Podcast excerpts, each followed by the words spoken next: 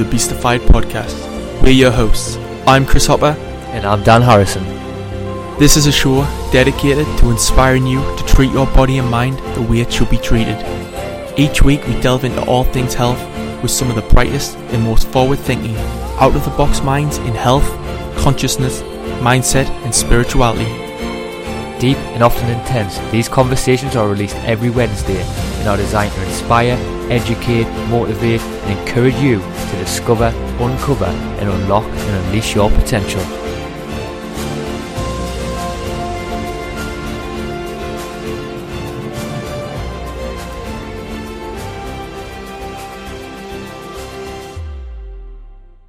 In this episode of the Beastified podcast, Ian Sharman joins us for an inspiring conversation on becoming ultra and mastering incredible feats of endurance.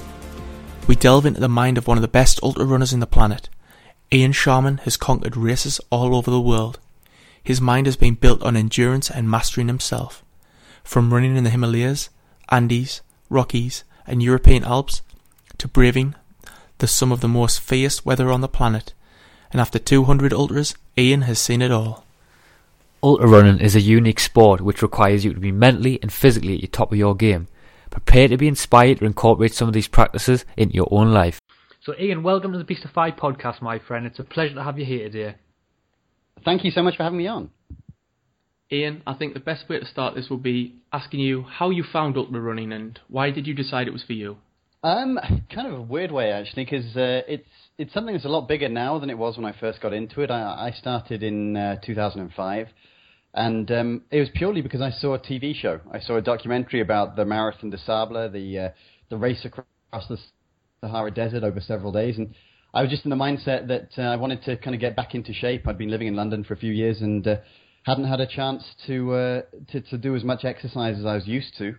So I, I saw that, and right at the point where I was thinking I need to do something to get fit, I thought, what an awesome adventure. I wasn't thinking running is cool or ultra running Yeah. sounds like fun. I just thought the desert sounded like an epic place to go to.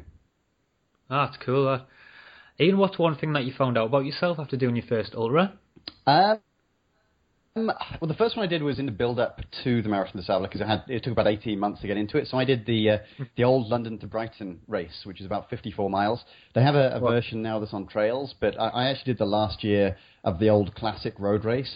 Um, and it was a, a fantastic event, but I just had no idea what would happen. I mean, I I did about one marathon or two marathons in the build-up just to get a sense of things, and this was all brand new to me. So uh, I think that the main thing I learned was the fact that you can go a lot longer than you expect, and that, that if things start going a little bit wrong, that doesn't mean your day's over. While I think in most sports, that was the mentality that you know, as soon as everything's broken down and you're you're feeling really crappy, that, that basically you're not going to keep performing that day. But for ultra running, it's that you can come through a lot of low patches and still keep doing really well within the race. Were you expecting to find that out about yourself or were you expecting to find something different? I didn't really know what to expect, and that was part of the fun. I think that that again is what got me into it in the first place. It was this whole adventure of what might happen. I, I didn't really know how things would go, so uh, I didn't know if I'd find it super hard, or if I'd you know be walking it in, or if I'd be broken for six months afterwards. It was all completely new territory, and, and that was kind of the most exciting thing. That I didn't know what to expect during or after. Uh, when I first undertook running, I found this uh, sense of release and freedom. It co- completely got me away from all my problems. And did you find something similar after running an ultra?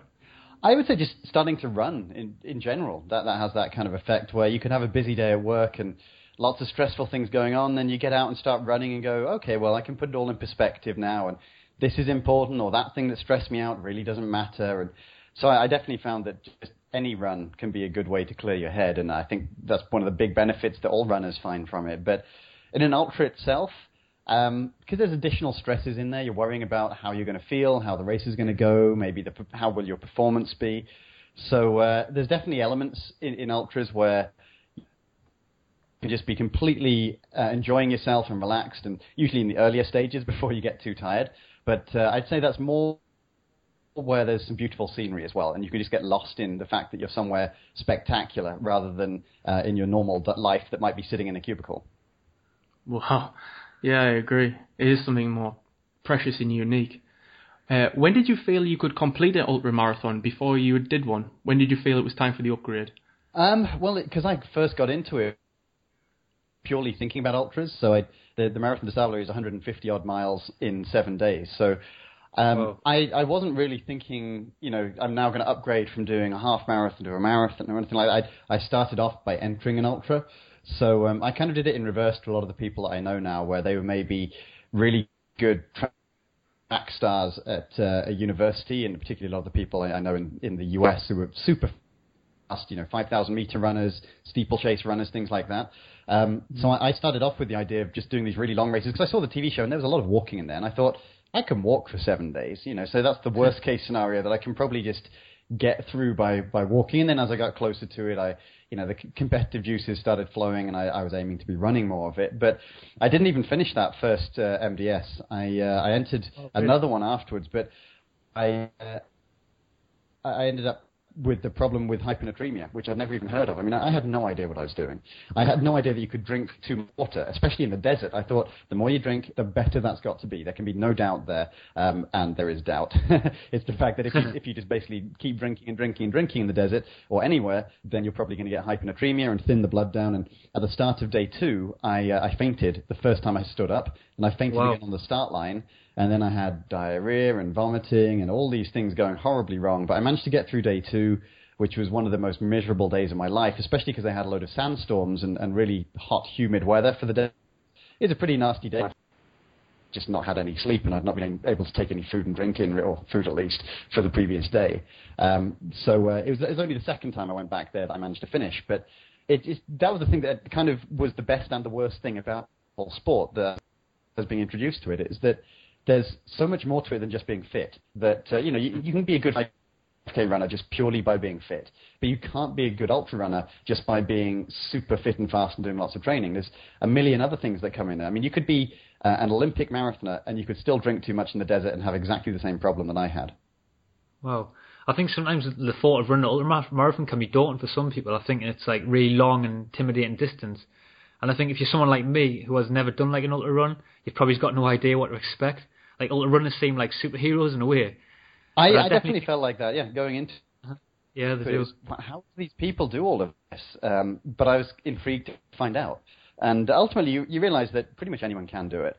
Uh, it takes obviously a lot of commitment. You've got to train for it. You've got to be able to just suck it up on the day. Uh, and I think that's one of the things I, I, I've learned fairly early on that I have friends who are, um, in theory, they shouldn't be able to complete stuff. You know, they're, they're not as fit but then they're just stubborn as hell. And because of that, they can get through pretty much anything. And then other guys who are really fit, but they're not willing to suffer. And so on paper, they should be able to do a great race, but then they never really do. Mm-hmm. I definitely think, I like what you said, I definitely think that many people have it in, in them just to run an ultra. So, Ian, what do you think about while running, running an ultra marathon? Um, lots of different things. Certainly, part of it is uh, how I'm feeling. I mean, you've got to be very present in the moment. So I'm thinking, what is starting to go wrong? Am I having any issues with eating? Am I getting low energy? Do I need to keep my breathing a little bit easier? Um, am I getting too hot? So a lot of it is kind of self-monitoring and just trying to mm-hmm. really get a, good, get a good sense of how I'm feeling right now and if there's something I need to adjust. Because if you're going to be out there all day long, there's going to be things that go wrong, and the sooner that you can work out what they are and correct them, the better it's likely to go.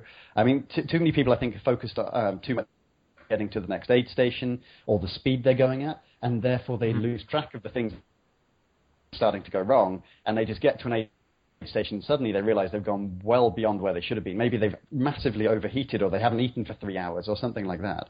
Um, but the other thing as well is just, you know, sometimes you, your mind can just wander. Sometimes you're having very nice, easy sections, and this is what I mentioned before about if it's beautiful scenery, you can take it in a little bit more. You can enjoy yourself and just go, okay, this is a, an epic place to be running. This is not where I normally am on an average day. So uh, th- it's important, I think, to be able to enjoy that element of it as well. But there, there's a, there's a whole load of different things that go through your mind. I mean, I, people assume that you get bored doing an ultra because it's such a long amount of time, but mm-hmm. boredom's never really an issue. I think it was when I first started. The idea of doing 20 minutes of running was mind-numbing. You know, I, I couldn't get my head around that, and I, I tried doing it, and then I'd be looking at the, uh, my watch the whole time, going, "Oh, there's only another 30 seconds. How how long can I stay out here?" and then I get to 30 minutes and I'm bored as hell. But um, then with uh, with the longer stuff, it suddenly it did just at some point a kind of switch flicks, and uh, it's possible to keep doing it. So I uh, I now can get three hours into a run and just go, oh, it's not three hours already. Didn't feel like any Wow. time at all. I think sometimes, like when I hit a trail or just go on like a road run, it's the same when I do anything really, whether it be like training or CrossFit or even a movement session. Yep. I feel it's sort of like the best time of the day for us, like to connect from like all the devices that rule over the world. To be honest, Yeah. and I just sort of like get in touch with more of my body and like I listen to my thoughts. And sometimes like when I go on a run alone, it's like me alone time, and it's like the time of the day where I'm like it's my most productive thinking really. And my mind doesn't have to like be focused on any one thing; it just has to be focused on something. And like often I I find that my problem solving skills are like enhanced by running. And I've also found that the flood of oxygen to my brain as well, it's like improves. I don't know if there's any research being done on that, but which would be cool. But it's just what I feel. And I completely agree. I mean, it, in a race, I wouldn't say I do a whole lot of problem solving except related to the race. but uh, in my normal runs, most of the um, the ideas I have, or working out how to do things in life, or uh, I've got a couple of different businesses with coaching and the US Skyrunner series. So I'm often thinking about how am I going to change things there? What can I improve? And what new business ideas do I have? M- almost all of those I come up with on just a training run. Well, So, Ian, how do you mentally prepare for an ultra run? How do you get in the zone, so to say? It partly depends on the type of run, how competitive it is. So um, if it's a more local, low-key race, then I just don't even have to think about it a whole lot. I'll just turn up and do my thing, and, and there's no pressure. If it's a really big event like a Western States or a Leadville, um, really, I know it's a big focus for me. I'll have spent months training for it, and I know there's going to be competition there of, of some of the best runners in the world. So when it's like that, I still have to be able to just not get too stressed out about it. It's easy to, to be thinking, oh, have I done enough? And uh, such and such is in great form. How are they going to do?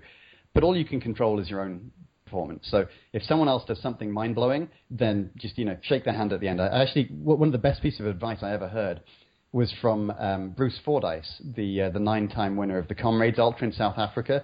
And uh, even though it's, it's about a 30 year old record, he still holds the world record for 50 miles. So super fast runner, super talented, and he's achieved so much in the sport. And uh, and his advice was that in any race, and so every time he was doing comrades, he usually wasn't winning until near the end. And he he would say that he would do his own thing. He'd be optimizing his race. He wouldn't really react to what other people are doing. And if they did something astounding, like if they go off faster than him and they manage to hold it, then at the end he'll just shake their hand and go, "Well done, that was awesome. You know, I, I gave it my best race. You were the better man on the day." And I think that is one of the best pieces of advice I've ever heard in a race. Whether you're trying to win it or whether you're trying to finish mid pack or avoid the cutoffs, it's stick to your own race because that's the only thing you have control over. And if someone else goes off way too quick or a friend of yours who you normally beat is ahead of you, don't react to that in the early stages. Instead, try to make things sustainable for yourself. And that way you're able to, to then optimize your performance, especially near the end of it. And that's always the most important part of an ultra. That's where people slow down dramatically. So um, I, I found that was so in, insanely useful. And that, that's what I always remind myself before any big ultra is that I'm just out there to do my thing. Once it gets to the last 30% of the race, I can really focus on the other people around me and trying to race them and stay ahead of them or trying to catch them. But until that point, it's just try and relax, enjoy it, smile, look after myself, and, and that takes a lot of the pressure off as well because the thought of having to race every step of a 100 miler and to be battling it out with people, even just thinking about it in advance, never mind doing it, is mentally draining. So I try and avoid doing that and just let people do their own thing. If they zoom off at the beginning, the, you know, if they keep it keep it up, well done. If they don't, which is generally going to be the case, I will aim to just be catching them near the end when it gets more into that kind of mindset of racing the other people. I think that's a really good way to look at it. I think I think sometimes when people relax as well, they perform best as well. Typically, Really. I mean, I say that so many times I've seen people get PBs where they didn't think about day, uh, and th- that's because maybe they had a bit of illness in the few weeks before, or they came off an injury, or just any reason why they didn't put pressure on themselves. And I've done that with marathons. Um, several of my recent marathon, but several of my marathon PBs have been when I um, I just didn't think it was possible to get a PB, and so it took took that off the table, and instead I just did the best race I could in the day, and then halfway through I realized that it was possible to get it, but by avoiding thinking about it too much, it stops you going off too fast or screwing things up in the first few miles. Um, get this as well with a lot of people I coach that um, you know they'll go into a race and they'll be thinking, okay, this is just for fun, this isn't the big one, and then they nail it because they haven't put any pressure on it, and then sometimes the uh, big one doesn't go so well because there's all that pressure that you're putting on yourself. Ian, uh, in your preparation to running, like running ultra, what does a week of training look like? How does you like your programming laid out in a sense of are you just getting out there running, or like are you incorporating any other methodology? Um, in terms of my general training, it varies hugely depending on what race I'm training for, because I do stuff varying from big mountainous stuff to roads and, and shorter races. So I've just had a big season of, of doing mountain ultras through the summer. Now I'm switching to road racing and marathons for a while in the build up to Comrades next year. So it obviously changes quite a lot depending on what the focus is. Um, but typically, I, I, would say my average is going to be something like 70, 80 miles a week um, with a long run in there, sometimes back to back long runs, depending on what stage it is in the training. Um, and I try and keep in a couple of speed sessions, even when I'm training for the long stuff, because it really helps just to sharpen your ability to, to be a strong runner. And, and you always need speed in any race, no matter how long it is. You know, or like for like, if you're a quicker runner, then you're going to do better uh, when you're cruising in those those longer, easy sections of a long race. Um, I do a little bit of cross training, but it's very, very small amount of biking. But the main thing that I do for cross training is to hike. So it's a very similar thing because the rule of specificity means that if you want to get better at running, the thing that's going to make the biggest difference is running itself. So I, yeah. by running on trails, you're already doing a kind of form of cross training because it's a much more um, full body exercise than just running on the road. And then combining that with doing some power hiking and especially using a weight vest, then I'm getting more of a core workout. And I'm doing it all in a specific way for running, but because it's hiking, it doesn't have the impact forces. So you can use it partly as recovery, partly as strength training, and, and it's a good way to, to kind of get a cross training effect in there, but in a way that's very specific. Because if I just did a load of cycling or a load of swimming or uh, uh. even gym work, it's not going to be quite as useful as the running itself. So, uh, you know, if you want to be a better runner, you've ultimately got to run lots. Uh, and so the, the hiking fits in well with that. Plus, most ultras, especially hilly ones, involve quite a, a large amount of hiking anyway, so it allows me to work on an element of the running that uh, is a little bit different, it uses the muscles differently, but it's still very specific to the types of races that I'm doing. So I, I do less hiking though if I'm training for say a road marathon than if I'm training for a mountain race. Yeah, I suppose all them mixed together will definitely increase uh, your chances of improving amongst other people as well when you're running. Just gives you that little slight exactly. edge. And one thing, it does, especially if you know that you're, you're hiking strong. But uh, one thing to bear in mind there is that that's going to be different depending on what an individual's background is. So because I come from a background of playing um, football and, and tennis and loads of other sports as I grew up, that's a really good foundation for having um, muscles and joints that are used to, to doing exercise and they're used to doing changes of direction. And it tends to mean that you're a little bit more balanced in terms of the, the biomechanics. So because of that, I can get away with maybe not having to do, say, corrective exercises for muscle imbalances that I might have had if I'd have not done quite as much exercise growing up. So it's always going to be a very individual thing, and I'm not suggesting what I do is the perfect thing for everyone, but it fits in with where my strengths and weaknesses are and what I need to be able to do to race well. Yeah, that's great. Ian, does your nutrition play a key role for you? Definitely, yeah. I mean, if in uh, in 100 miles in particular, uh, I've heard it described as not just a running competition, but an eating competition, um, which I think is fair. I mean, the amount you eat during a 100 miler is obscene. Uh, and you're force feeding yourself for a lot of the day because it's difficult to eat and you don't really want the food, but you need it. You just need to keep the calories coming in. So um, I'm sponsored by Clif Bar, so I mainly use their stuff because I like it and that's why I, I work with them. But um, in terms of my normal diet, I just try to be a much higher level, just generally healthy, have lots of fresh produce. Um, try to avoid too much processed stuff, but by no means do I have a perfect diet. You know, I treat myself. I have a beer every now and then, but then on race day, it's very much about making sure that I'm eating a lot, but in small amounts regularly. So rather than say getting to an aid station and pigging out and then having nothing else for another hour, it's more about drip feeding the food in. So things like gels. Um, there's a thing that Clif Bar has called organic energy food, which is like a a space food type of thing that comes out like almost like a toothpaste. So again, it's very easy, oh. small amounts of it regularly, and uh, and I'm just drip feeding that. So I might be eating every couple of minutes, but it's only just the tiniest mouthful.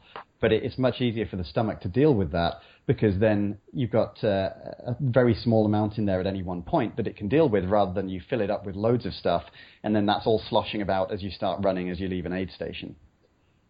Oh, a, that was a great insight into your diet. Thank you. Ian, what's your greatest experience of your whole career for like so far as ultra running? That's difficult because I I try to enjoy as much of it as possible. Obviously, um, I think maybe um, the the fastest time that I did it, the Comrades Ultra, is, is maybe my best memory. Um, and I was only 23rd, but uh, and so you know no one else really notices or cares about that. But for me, it was just being able to put everything in place on the day to fully take advantage of my fitness for how fit I was, and getting every last ounce of it, and knowing that I gave it absolutely as much as I could. And that's just such, such a satisfying feeling, and it's such a big ultra. There's you know, 15 to 20,000 people running it. So it's the biggest ultra in the world, and you've got a huge amount of, of uh, support along the course as well. And it, that that race just means a lot to me, and so I think that that's probably the most uh, satisfying run that I've ever had. But I try to you know get enjoyment out of and, and pick races that I'm going to have some fun with, and not just do it because it's competitive. But uh, something like Western States, for example, is always a huge amount of fun for me. Um, I, I used to live quite close to it in California, uh, and I've done it six times now, and I'm going to keep doing it at least another. Well, see how many times I can get into it, but quite a few more times, hopefully. But I just love the atmosphere and the build up around that. And then afterwards, and then all my friends are doing it. And that is such a satisfying feeling as well, especially if you have a good race. But um, yeah, it's difficult to pick one thing in general because uh, I have a, you know, when I was not a runner, so in my early 20s, mm-hmm. I felt like I didn't have as many highlights. Now I feel like each season I get loads of different highlights. I get years worth of memories every single year, and that's one of the things I treasure most about it. Well, I think it's just all about enjoying it, really. That's what it's all about, well, You can't really do ultras unless you get at least some enjoyment out of it because mm-hmm. it's too hard. it's you know, if you don't enjoy it, you're not going to suffer, and you're not going to. At the point where it gets difficult, you'll just go, mm, "I don't like this anymore. I'll stop," and you'll never really finish a hard race. So there's got to be some element of enjoying, you know, being in the mountains, seeing the views, um, running with friends, just being fit and healthy and outdoors. Uh, and then the competitive element's a lot of fun as well, although much of that fun is in hindsight, I have to admit, because at the time it can just be very stressful. so, Ian, you touched on um, sandstorms as well before. Um, is that the worst weather you've you've had to run in, or has there been much more worse than that? Um, it's certainly one of the worst things. Although there wasn't much running because you could only see about ten feet ahead of you, and uh-huh. uh, and so just trying to find the markers was difficult. And then you've got this massive headwind, and you can you can't see anything in the sands, just getting everywhere. Um, but I'd say actually probably the hardest conditions I've run in were in the Amazon jungle, um, well. where it was about uh, 40 degrees centigrade, 100% humidity, lots of sun. There wasn't even much um, cover for parts of it and it just it just wears you down so much. You overheat, and there's no way to cool down because even putting water on you doesn't help because it doesn't evaporate because of the humidity. Uh, and they didn't have any ice because it was the middle of the jungle and they couldn't get any ice there for the race. So um, that was some of the worst that I felt in, in a race, and, and it's just really really difficult conditions to deal with. Plus, you couldn't afford to slow down or stop because as soon as you do, a million little bugs sit on you and start biting you to death. So you, you've got the incentive. You've got to keep moving um, but it's just feeling really horrible through parts of that. So, how did this weather make you adapt to the change in the environment? How did how did it fully impact you? Well, normally I try and do heat training. This one because I wasn't really focused on that race. It was in the build-up to doing uh, Western States and, and the whole Grand Slam of ultra running that summer. So I didn't actually do any heat training for it, so it was a lot harder to deal with than normal. But ultimately, it just means you slow down. You, you can't do anything mm. else. You, you have to go slower. Um, you're going to feel crappier when it happens, and uh, all, all that I could do really was just try to, to get in the shade whenever I could. Um, try to avoid blowing myself up too much, and then afterwards I just sat in the river with just literally, you know, my nose and my eyes above the water for about ten minutes. I believe that um, that the weather will hold you more of a challenge. That when completed, it will give you a sense of completion and pride with the thought of, yeah, I overcame that. Definitely, and that's why people choose really tough races like Badwater going through Death Valley, the hottest place in the world, or uh, Western States with the extreme heat, or the uh, the bad mountain weather you get at a Hardrock Hundred or a UTMB. That adds to the challenge. I mean, it, it, when I went to the Marathon des Sables, for example, where the big challenge is the heat of the Sahara Desert, um, people want it to be hot because the whole point is they've gone there to challenge themselves in a race that is famous for heat. So whenever, and it's very rare, but whenever they have a year that isn't as hot, it's kind of like the people have been cheated out of it because that was what they're there for. And, and you know, if if you do it in an easy year, it doesn't mean as much. You want to do it in a hardcore year and be, and be able to walk away from it going, yeah, I did the full event. That was what it's all about. Wow. So, Ian, I want to delve into another important aspect, which is um, dealing with sleep deprivation. Um, how do you uh, deal with this? Um, it's not been too much of an issue because usually there's enough adrenaline flowing around that that keeps me awake. And I've only had one race where I went all the way through the night. Um, so most 100 miles I've done have been uh, in the kind of 16-hour range, and that's kind of dawn till dusk, so it's a bit easier to deal with. But um, when I did the 24-hour race, uh, I've done one one of those, so I was guaranteed to be out there for 24 hours. I still wouldn't say there was a whole lot of sleep deprivation. It was just fatigue, um, uh-huh. and you're going to get that for any ultra anyway. So part of it is if you just keep the momentum going, then that keeps the uh, the blood flowing and one of the issues you actually have after one of these races is that it's very difficult to sleep because you spend so many hours focusing on not slowing down, not giving up, not basically crawling up, uh, turning into a you know fetal position on on the trail and just um, uh-huh. resting. So you, you spend hours and hours forcing yourself to keep moving, to keep pushing, and then it takes a long time for that to wind down. And I think of it kind of like a, a car engine. It takes a while for it to cool down afterwards, after you've made it work hard for a few hours. So same with the, the human body, that it can be very difficult to sleep afterwards. So I've never had a problem with sleep deprivation. I have a bigger problem with sleeping after I finish the race because the body's just too wired and and uh, and takes a long time to, to get back to normal. Mm-hmm. I think I think sleep's like such a key key important topic and I think sometimes people neglect it, and sometimes people just think like training and nutrition. But I think that dealing with sleep is just as important as any other aspect, in my opinion, definitely. Yeah, other than training itself, the, the biggest performance enhancer you can have is to sleep well. Get more hours of sleep, get quality sleep. That will make a huge difference to your fitness. And, and people sometimes undervalue that. Uh, definitely. Ian, I think sometimes in big competitions and even in life when it comes down to certain things, in my opinion, I feel it's like the certain decisions, uh, big decisions that separate the best from the rest, and it's like mental blocks and sort of freezing.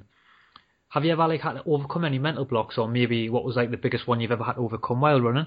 Yeah, and I agree. I mean, I think that in ultras is the biggest factor. so best runners are not the ones who are necessarily the fittest, although there's going to be a correlation there. It's the ones who are the smartest runners and who can really deal with the mental aspects and, and mm-hmm. be able to sort themselves out through the race. How can they keep pushing when it's really, really difficult? And so, um, one thing I'd heard from Rob Krar is that he always he kind of embraces it when it gets to that dark place within a race.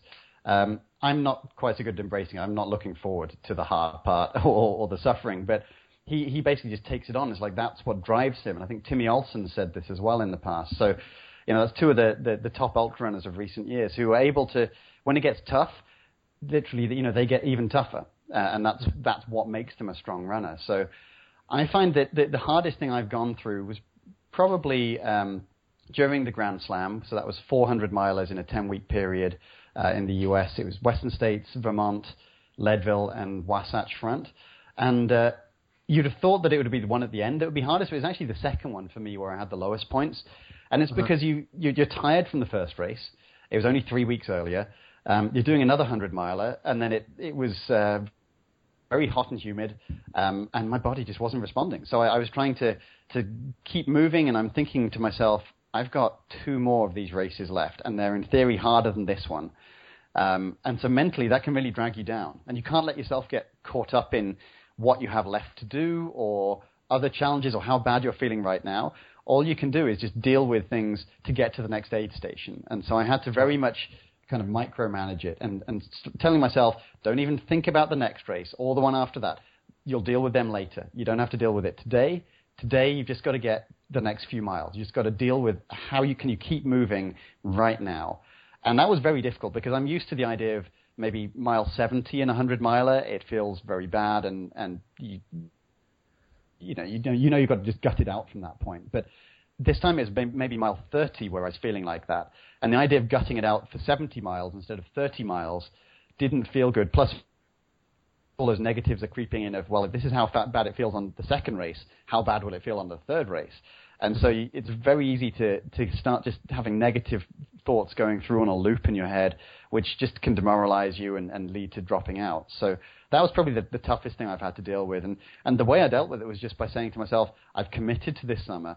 I'm going to finish this no matter what. If I have to finish this one minute under the cutoff today, I will finish it. There's no doubt that I'm going to suck it up.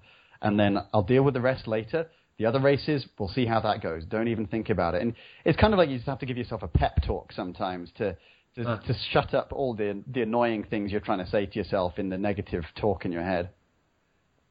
Yeah, I suppose it is about um, your drive and your determination. I suppose that's what makes elite athletes more more the defining factor for them. I, I think that's it. all all athletes. Everyone doing a hundred mile, everyone doing a fifty miler. Um, you've got to be able to to just deal with with things when they go wrong or when they aren't feeling as good, and that's what determines whether you have a good race. It's not how well you can run it when you're feeling good. It's how can you deal with it when it inevitably has some low points or when the race isn't going so well. Because all, all the best races that all the top runners have ever had still had low points. But the way that it was a good race for them or an, a classic race that'll go down in the ages is how they dealt with that and avoided it from being an issue. Uh, and I think that that's the same. Someone who's trying to do a just under the cutoffs for a 100 miler has to think just the same way. They can't afford to give up. They've still got to be able to turn it round and think positively. And, and personally, I think that's extremely difficult. If if it's a race where I'm out there for 16 hours at Western States and I know there's people out there for 30 hours, right. having to keep yourself motivated for 30 hours, especially as you're going slower, I think is even harder. So uh, I, I wouldn't say it's necessarily the the fastest runners are better at it. I think it's more just that they they can keep physically pushing a bit harder and get close to their limit, but you still got to have that same grit just to finish these types of races at all. Yeah, well, something I I came across that said um, that completing an ultra marathon is 50% in the mind, and then others say it's 90%. Either way, it's certainly more about your determination than anything else. It, it's the determining factor of whether or not you will finish. Um, you can you can turn up fit and ready, and that and everyone's going to turn up reasonably fit for a race. Uh, you can see people who are not very fit finish and people who are very fit not finish. And the difference there is just how they approach the race, their tactics, which is kind of the mental side, you know, what pacing they do, how they're trying to look after themselves, whether they deal with uh, overheating or getting cold immediately or whether they let it go on too long. But yeah, ultimately it's how you deal with the race rather than just how fit you are at the start line. Yeah, so it's more about um, your mind overcoming the obstacles that's going to be in your way, such in the sense of like you, you're going to use your mind to um, blank out all the distractions. You become something completely different and focused on the the race. It's, it's quite unique. Yeah. I, I believe um, I believe the mind will give in before the body does. That's what I believe. Oh, always. I, I think that most DNFs are caused by people choosing to give up. Um, I, I, think it's, it's quite rare for it to be um, purely a medical issue that means that you couldn't finish. Um, mm-hmm. it, obviously, that happens, and you know that's going to be let's say 10, 20 percent of, of DNFs. But I think the majority there are people who either it's going slower or it's feeling harder than they expect and they give up, or um, they convince themselves that some minor little thing is a bigger injury, and then the next day they realize it's not. Uh-huh. Ian, do you think um, humans are designed to run ultramarathons, or do you believe that we're going against our human DNA? Uh, certainly, we're, we're, designed to run and run long distances. Um, mm-hmm. You know, there's no doubt about that. There's things like the book Born to Run, where it goes into a lot of the, the kind of research uh, of you know how humans evolved and and uh, you know the the what were they called the um, the hunters who chased down animals anyway, and, and that was uh-huh. kind of how the body evolved. So uh, we're we're extremely well developed for, for being able to do long distance running and, and being able to cool ourselves and sweat being a fairly unique thing to, to humans and not many animals have.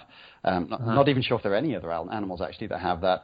But um, yeah, I think we're definitely designed to do long runs and, and uniquely because we have the mental uh, side of it coming in there, we can rationalize things, which maybe sometimes more of a negative than a positive because we can talk ourselves out of finishing an ultra.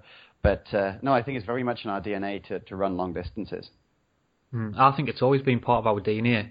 An example that I can think of is like using the grey, wolf as an example. The grey wolf will like run miles every single day, like marking its territory and searching for food. But like let's say like a normal domesticated dog, in effect, because it is a grey wolf in a, in a theory really, dog has just been domesticated, and domesticated dogs don't need to run anymore. And I think this could be the same with humans. Yeah, I think it's our modern lifestyle means that we may not have the fitness to do it as much um, in general because from an early age, uh, even from school time, sometimes kids don't have the opportunity to play sports and run around as much. But uh, if that becomes your sedentary lifestyle and you can survive like that, and there's no survival of the fittest where you've got to run to eat, then uh, obviously it gets harder. But the natural thing that the body wants to do is, is run and move. That that's yeah, that's what definitely. keeps you alive, and it's a very important part, I think, of even someone who's got a very cerebral job, it's still important to, to keep yourself fit and healthy. You know, it, it, that's a fairly obvious thing to say, but running is certainly part of that, and it's, it's what the body naturally wants to do. Yeah, definitely. So, Ian, I know you touched on this a little bit earlier, but do you think anyone, um, if they put the mind to it, can run an ultra, or do you feel like you have to be born with something inside, maybe a gene that pushes your consciousness to test your limits to run an ultra event? I think that in theory everyone could. The difficulty is, let's say you've got someone who is didn't really do much exercise as a child, and then they sat at a desk for 30 years, and they allowed themselves to get overweight, and, and in, in that kind of situation, it's going to be harder because even if they lose the weight and they gradually introduce their running, there's still going to be maybe potential issues with uh, muscle imbalances or weak joints that it just takes longer to get past. So it, not that it's impossible for them to do it, but that uh, it's going to be a lot more hard work than um, if you've been active your entire life. But I would say pretty much anyone is capable of doing it. I've seen people do it who have one or even two prosthetic legs. So you know, wow. it, it, it's amazing what the human body can do, and I think it's it's partly that we convince ourselves that we can't do it. So if you've not been active your whole life, it's much more difficult to believe that this kind of thing's possible. And it just looks like ultra runners are a crazy bunch of people, or there's something superhuman about them, or maybe a bit of both. But um, I think it's just some natural human instincts that we're tapping into there.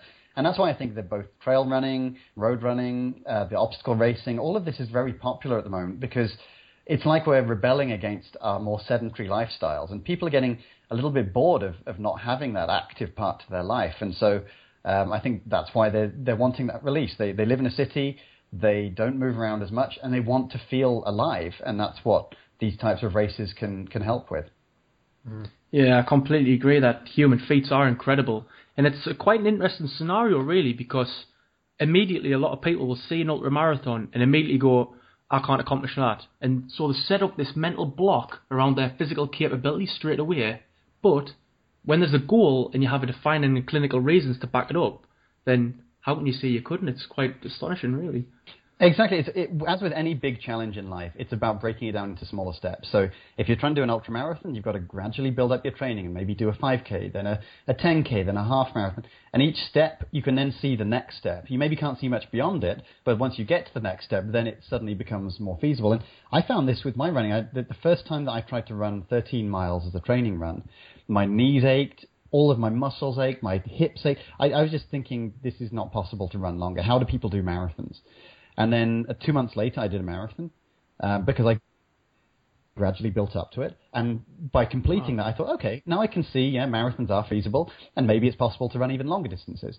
And it was just by doing it step by step. But when I first ran that, not particularly long distance, it seemed like everything above that was completely impossible. But until you try it, you, you don't hmm. really realize what the body's capable of, and, and that's what's always surprised me. You can always do more, and there's always someone who's doing something more extreme as well. No matter what race you go to and how hardcore you think you are, there'll be someone who's uh-huh. done something ten times harder, and that's always going to be the way. And then that opens your eyes to what is possible, because you maybe think that you've reached a pinnacle. Let's say you get to a hundred miler and think this is the hardest thing possible in the world, and then you meet someone there who did 50 hundred milers in a year, or they ran across the U.S., or you know something like. and you realize, okay, yeah, well, there is another step up, and then there's another step up from that, and there's always something bigger and harder. And just by seeing other people do it and seeing it just be kind of one notch above you, it allows you to think that you can then do that. But from someone who, who can't run at all, and maybe one mile would be insanely hard, it's just a case of building up to it, and, and that is always feasible. Um, and so that's, I think, the thing that people only realize it once they start doing it. But seeing the gap between not running at all and running 100 miles, there's such a gulf that it's difficult for the human mind to get around that. But I think that's the same as, let's say, writing a book. The idea of writing a big book, that in itself is a huge thing. But then if you start off with writing one chapter at a time, you see the steps that are going to get, get you there, exactly. Mm-hmm.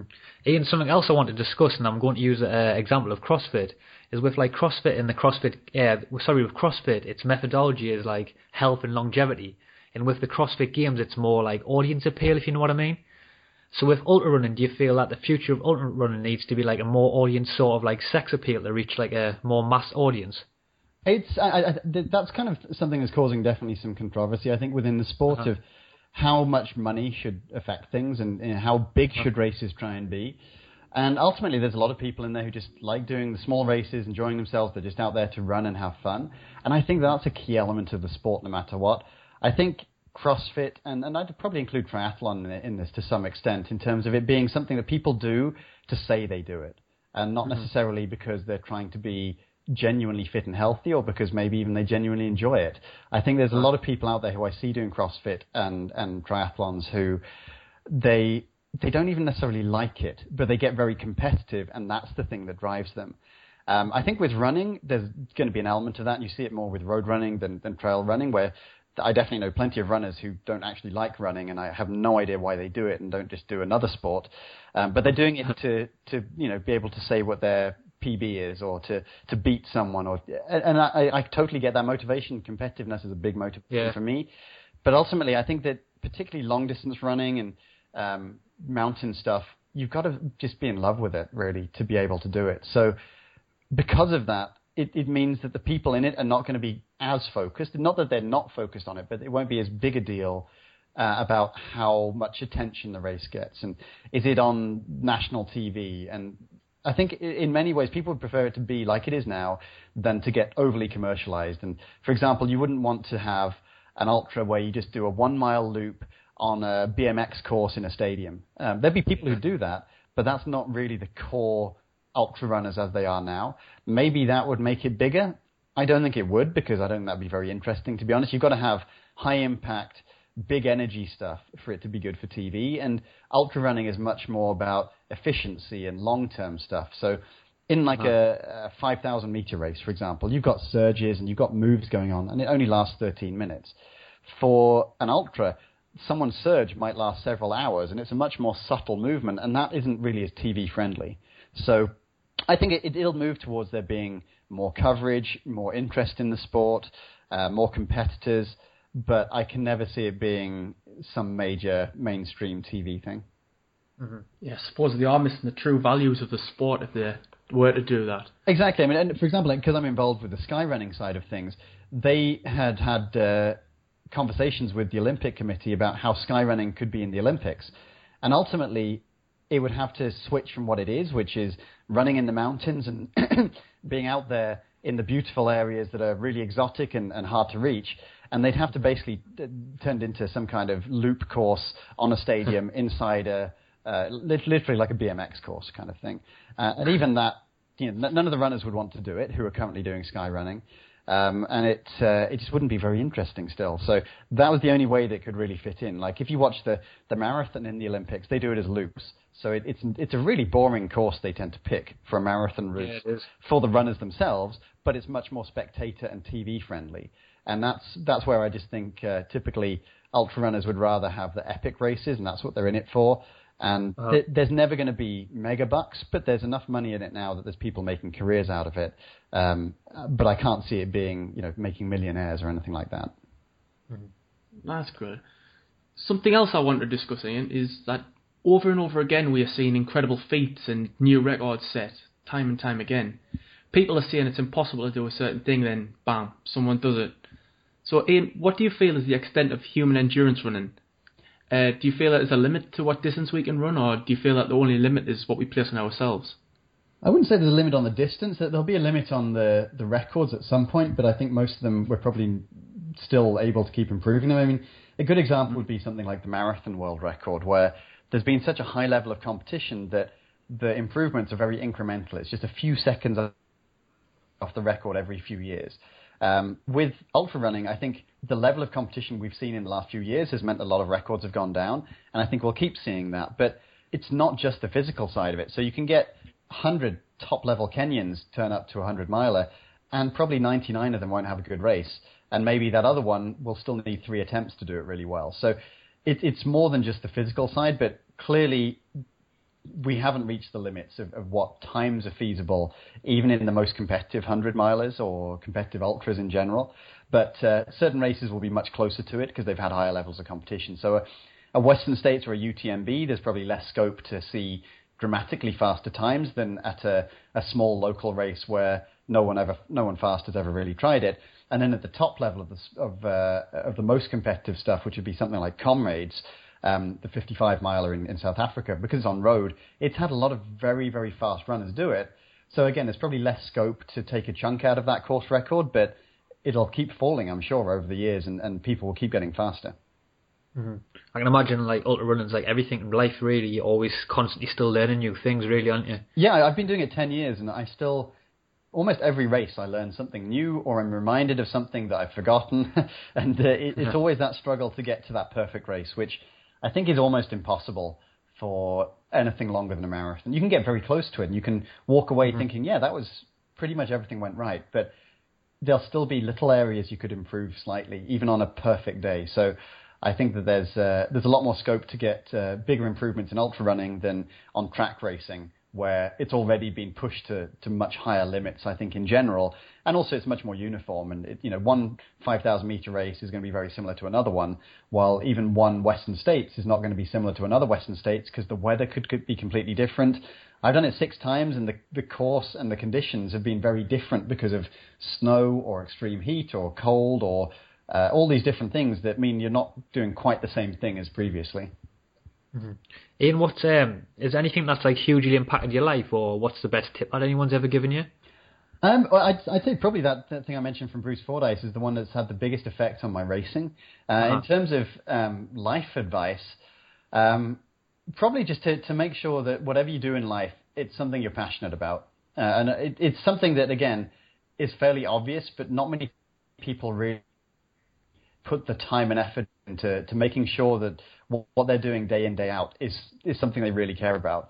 You know, you're stuck on a career and it's very difficult to get away from that, especially since the higher you get up in a, in a, career, that even if it's something you don't really care about, the harder it is to break away because you're giving up more and more money the higher up you've got. So um, I think that was one of the things for me that, that, made a big difference was when I realized that the job I was doing, I was working um, as a kind of tax economist in uh, in San Jose, California, and I hated it. And uh, and I realized I had to do something related to running because that was the clear area of my life that I was most passionate about, and that I had some other skills in that I could hopefully transfer into being able to work towards it. So I I started coaching um, and got some qualifications related to that, and that's been the, the best choice I've ever made in my life. I mean, because that, that's going to stay with me throughout my whole life. My competitive career will only last a certain amount of time, and then I'll be doing races, but I won't be, have a chance of winning them.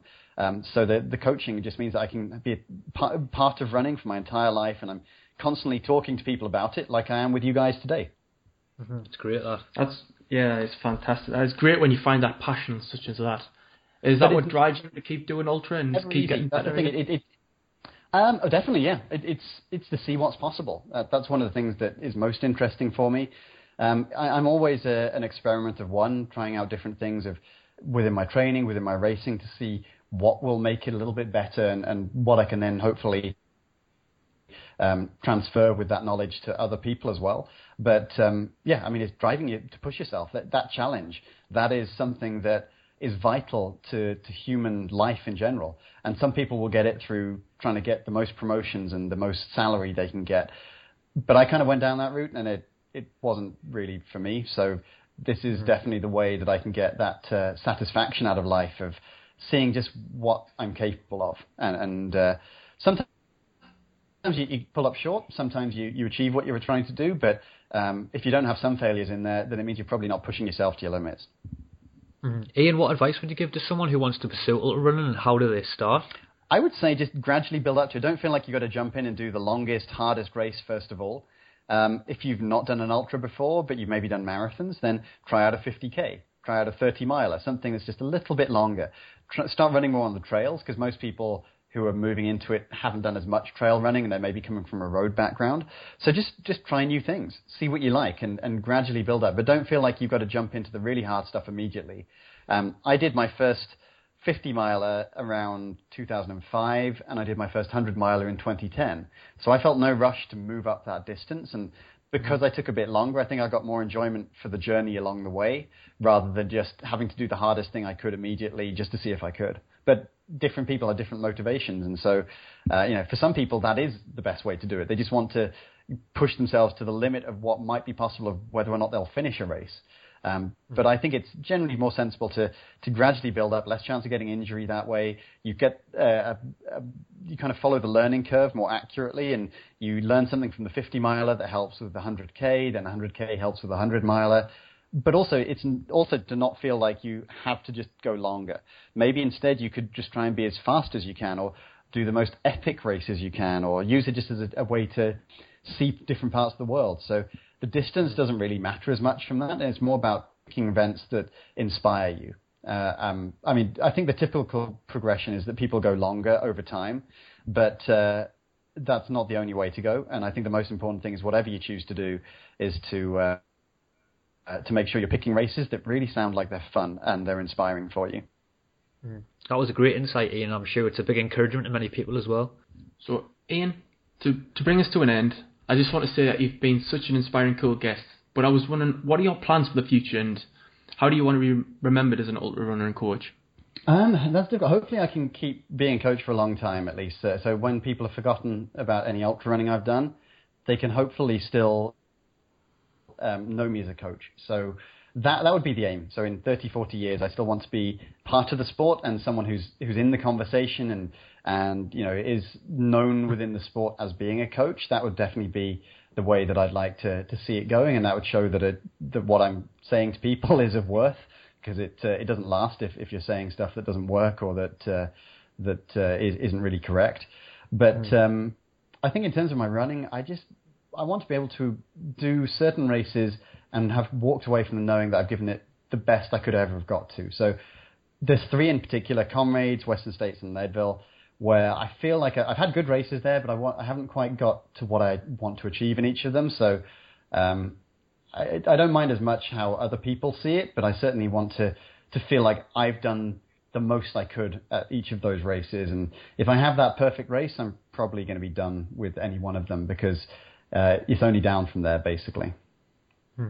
Ian, I certainly think that you're one of those athletes who is not necessarily like in quote unquote mainstream's eyes, but I think in real people's eyes, your accomplishments and your incredible feats of endurance are definitely going to be recognised. Thank you. No, I, I you know, the, the main thing about it is, like I said, it's got to be fun because it's too difficult if you're not enjoying it. And anyone who does it for the fame or the money is going to be very disappointed from both, and they're, they're probably true. not going to enjoy it a whole lot either. That's fantastic, Ian. So, Ian, on that note, where can people find you and what are you currently working on? Um, so the main things that I'm doing are the coaching. So it's sharmanultra.com. Um, I do online coaching for people all over the world. Uh, and also um, the US Skyrunner series is the other main thing that I work on. So uh, if you want to do any really hardcore, cool mountain races in the US, just look up uh, usskyrunning.com. Ian, thank you so much for being an incredible guest. You've been such a cool guest, and would just like to say thank you again. Thanks a lot for having me on. It's great chatting to you. Thank you. Thank you so much for taking the time to listen to the show. Hope you enjoyed this episode. If you enjoyed it, please leave us a review on iTunes as it really helps the show. And don't forget to head over to the show notes at beastified.com. Hey everyone, and check out our weekly challenge set by the guests themselves, and also don't forget to check out the bonus questions we ask the guests after the show. In the meantime, stay healthy.